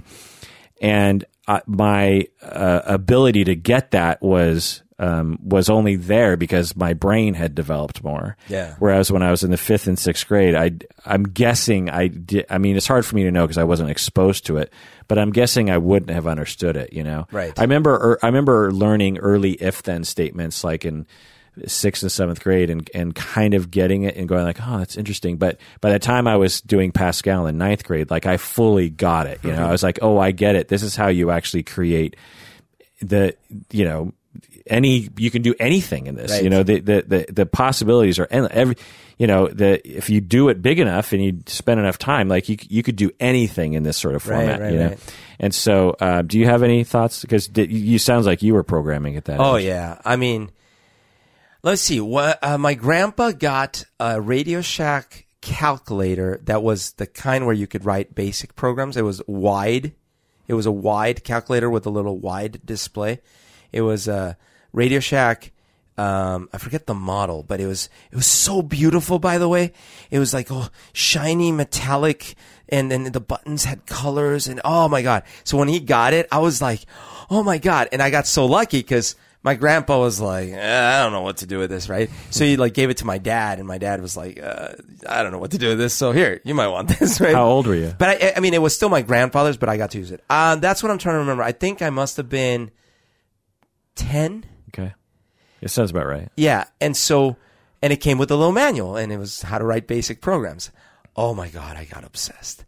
And so imagine you're writing the ten, all those things, but you have one line of display at a time. Yeah. So that was even so actually, but it was a great tool. To, like I had to learn how to keep things in my mind Right. about, and then keep the logic in my head and all these things. That's my very first word processor. I had a typewriter that could actually remember a whole document, but it had One it- line it. One line.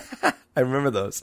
So that was my first exposure, and then I got a compu- my my aunt brought down with her a color a Tandy color computer, hmm. and that's when I was like, I think I was eleven. Tandy, what? Do you remember what model? Oh no no no! I got the calculator when I was nine because she brought the thing down when I was ten.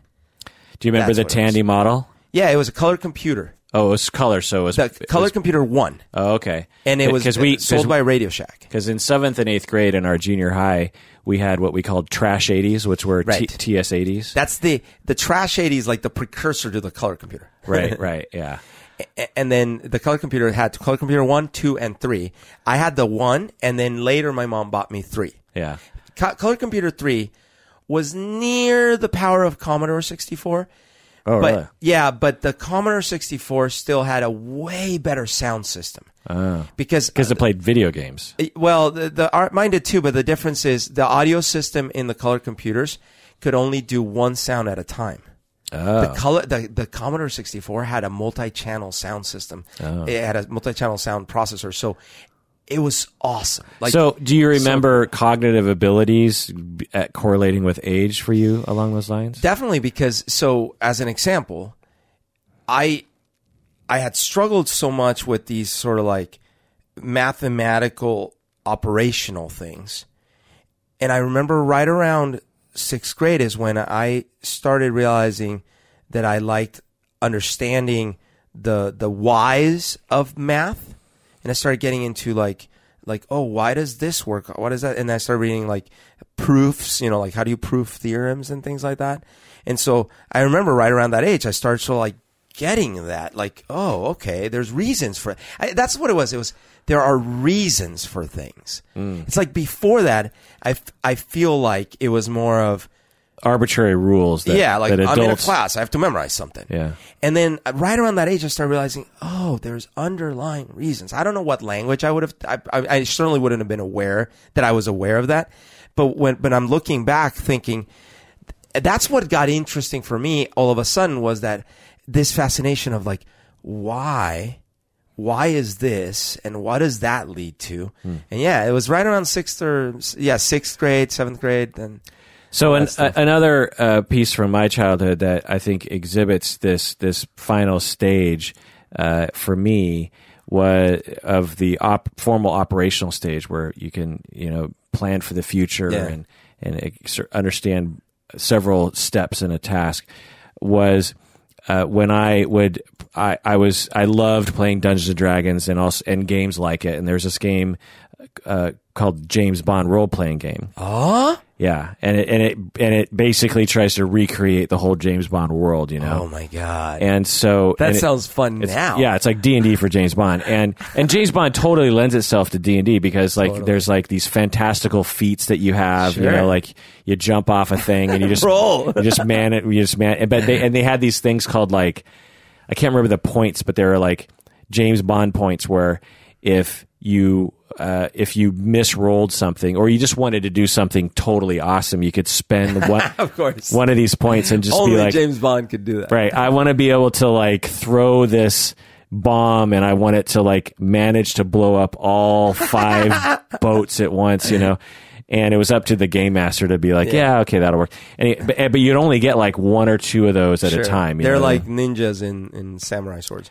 So But anyway, so so so the the the evidence that I have around my ability to understand several steps was that I would have friends come over and I would have the VHS of a James Bond movie. Ah. And so I would I would so I would have this whole intro of just like okay so make your character blah blah and then I'd be like okay so this is what starts and then you know M tells you to go to this thing and then you go to this thing and they're, and they're, and what do you do? And they're like okay well we go to, into this room and I'll be like okay so let's go upstairs to the living room we're gonna pop in the James Bond movie and we're gonna watch the scene and so we'd watch actually what I mean this is what happens to you Right. you know what I mean?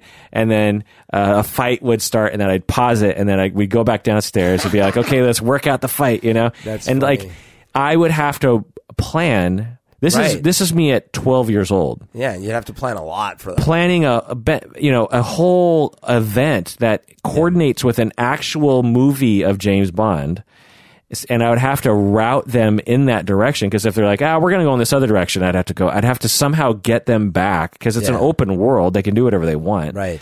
and it involved knowing kind of about how MI6 operates and like CIA and like you know uh, Spectre and all this kind of stuff. But but anyway, like that that I'm sure I wasn't able to do when I was ten. Yeah. You know what I mean? For me, one of the memories it was around Legos, because what would happen is I would plan, I would plan what I was. It was like a Saturday, right? And I, or actually, usually what would happen is a break would hit. Like Holy Week was a week long break, right?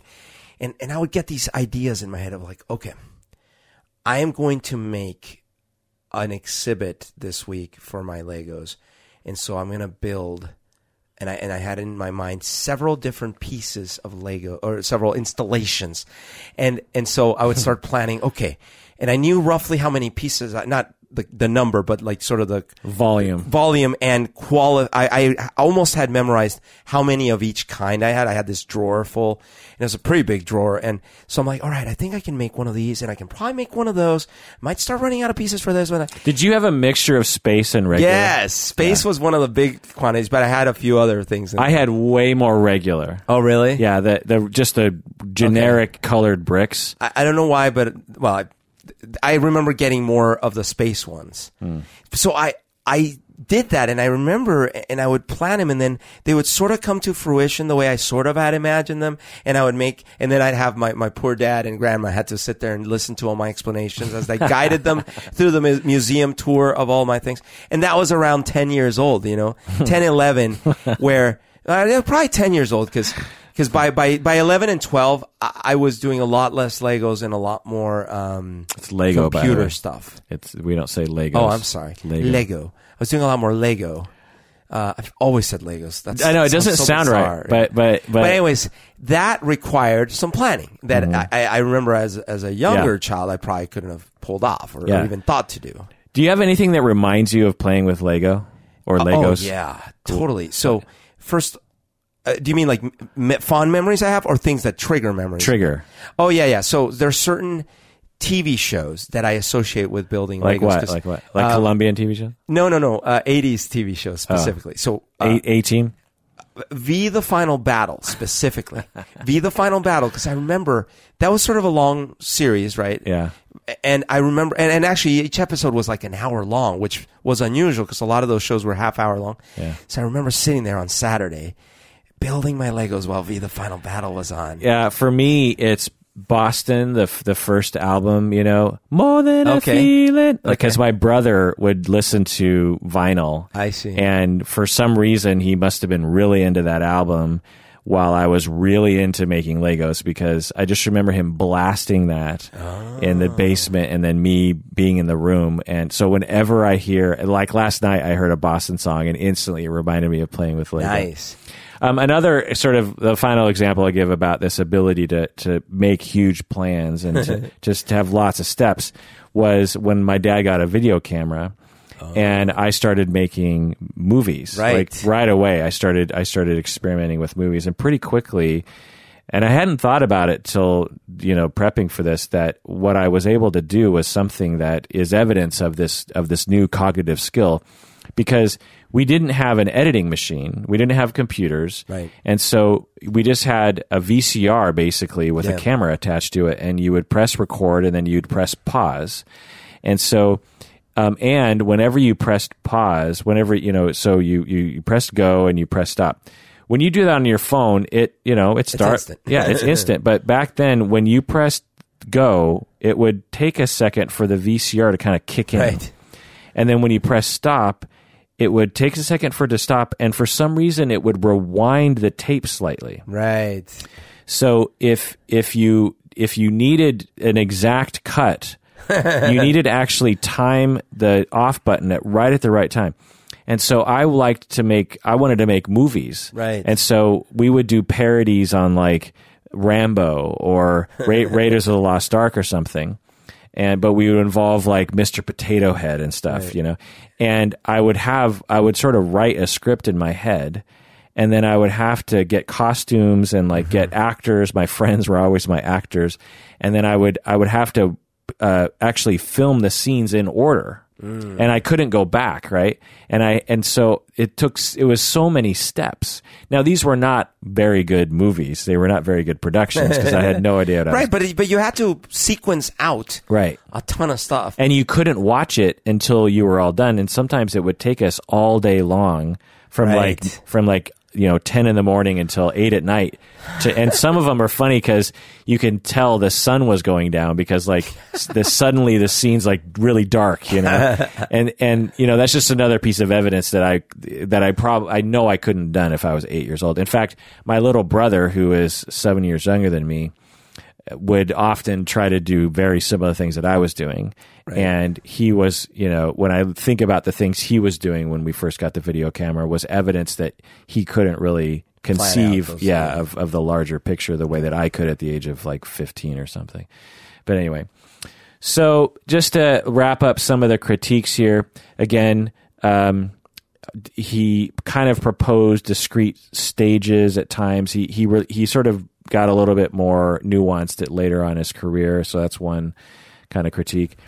Um, uh, culture and training obviously play a role, and the thing that I'll say is that contemporary people or neo Piagetians actually totally understand these critiques Sure. and will incorporate. So, you know, the same way that I'm a Freudian, um, I absolutely understand that a lot of the things Freud said does not make sense. That, Right. that, that doesn't mean we throw the baby out with the bathwater. Right.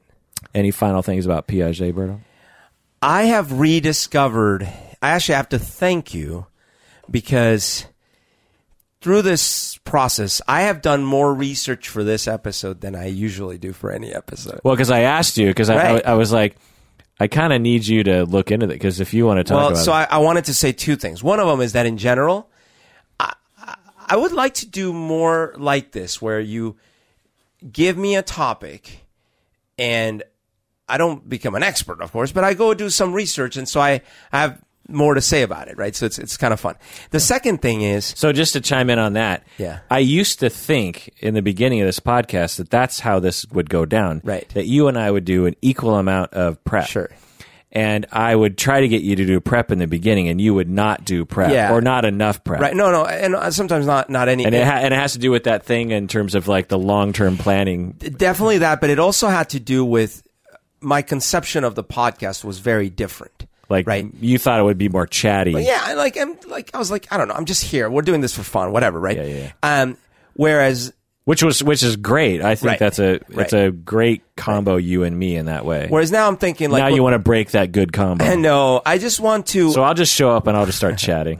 I want to give you the ability to task me a little more with like this was an example of like yeah I, mean I didn't do 40 hours of research but I did research. I watched quite a bit and it was fun. But the other thing is that I actually have a renewed interest in child developmental study not to like go into a brand new career because frankly I love French um, love studies or whatever romantic French stuff. But uh, what I'm saying is that I actually as a result of this, I, I now started kind of binge watching interesting things about child child development and all these things. And so I'm I'm happy this happened because I'm like excited about it. well, so in the future, because normally I will reserve topics for you that allow your chatty, non-prepared self to be we involved should in. we should definitely still have that. But I'll ask you if if I'm prepping for something else. Yeah. If you want to actually Yeah. do, yeah, okay. Some some of them work better if I actually haven't prepped at all because then Right. you get like there's been many of that that part of the point is to get my sort of like off the cuff surprise reactions to things. Uh, so I'm thinking more like uh, specific topics that are uh, you know sort of interesting to me or that I could that I could maybe contribute a little bit more if I do some research, right? Yeah. So, anyways. So um, that does it for that episode of Psychology in Seattle. Thanks for joining us out there, and please take care of yourself because You deserve it.